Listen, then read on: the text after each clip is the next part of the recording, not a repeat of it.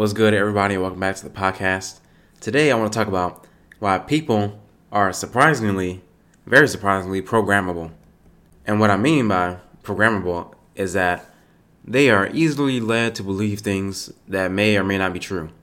And I mean this in two ways. The first way is about things, things that we see out in the world, things that we hear in the news, things that could change the way we act or react in the world.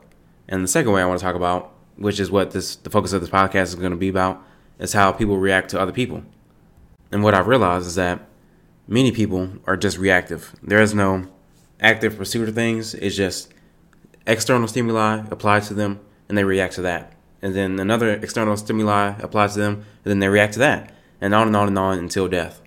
I think this is a big reason, a big contribution to why people feel like they aren't in control of their lives in any way, shape, or fashion because they are busy reacting to stuff instead of creating stuff and being active instead of proactive. They're just reactive, reactive, reactive. The phone bings, they look at it.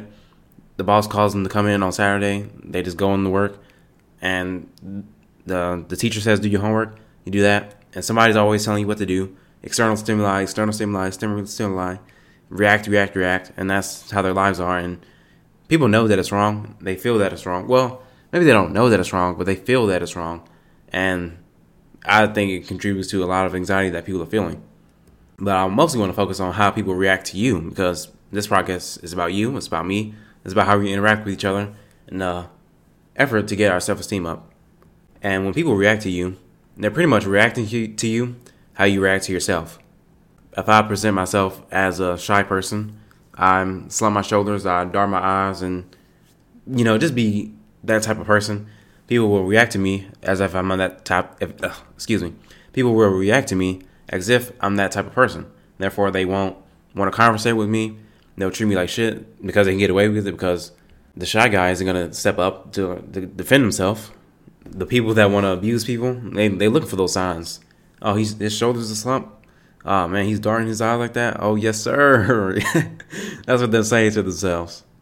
I've changed a lot over the last few years, and as I've been changing, I've like been shocked at how people just boop they just switch without even thinking about it. Especially if you're changing environments often, which I have. I've lived in a variety of places, been to a variety of schools, and I'm a different person every time I step into a new environment. And those people treat me exactly how I step into the room. Once upon a time, I was a very angry person, like externally very angry. Somebody said something to me, my my skin was super thin. I get angry and I want to fight you right then as a kid. And you know, I haven't been around those people in a long ass time. But whenever I see those people, they still treat me like I'm an angry person. So they they emote and react in a way as if I'm still an angry person. But I notice that you know I can be angry, even though I'm not angry. This person is treating me as I'm as if I'm an angry person. I move on to the new environment and I'm not angry anymore. So that person doesn't treat me like an angry person. They treat me like however I present myself at that time. So if I present myself as a confident person who knows what I'm talking about on XYZ issue, then they will respect me and treat me like I know what I'm talking about on XYZ issue. If I step into a new environment and express myself in a confident manner, people will treat me confidently and defer to me in decision making opportunities. Most people have no internal gauge, no internal evaluation system. It's just react. Oh, this person shows confidence on XYZ issue. I'm going to treat them like they're a confident person. I'm not going to question them.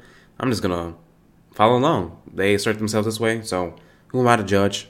I'm going to treat them that way. Shoot, and this is something good for someone like me who is constantly growing and changing environments because every time I step into a new environment, I get to put on the new man, the new Tyreek, step into the room as that guy, and I get treated like that guy.